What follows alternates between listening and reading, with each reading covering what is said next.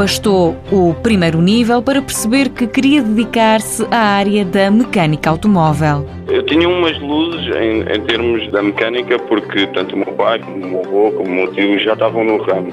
O curso deu-me uma grande vantagem a nível de mais da base da eletrónica e de software auto, que era uma coisa que eu não tinha e que deu-me bastante ajuda, o mercado automóvel hoje em dia baseia-se muito nisso e, e sem isso é, é, muito difícil trabalhar. Ricardo Martins realizou três formações do Instituto do Emprego e Formação Profissional.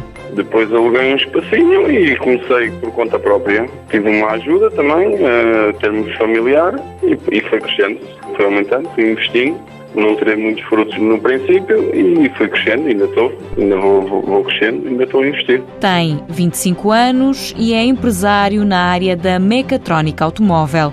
Deve-o à formação. Tive uns ótimos professores e aprendemos sempre algo. Foi muito positivo, sem um curso teria sido muito mais difícil. Vive na região de Lisboa e tem, há três anos, uma oficina em Sacavém.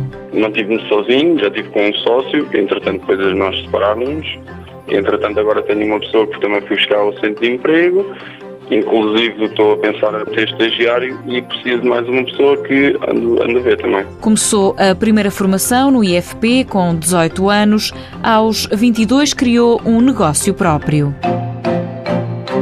Mãos à obra. Com o apoio da União Europeia, Fundo Social Europeu, Programa Operacional Assistência Técnica.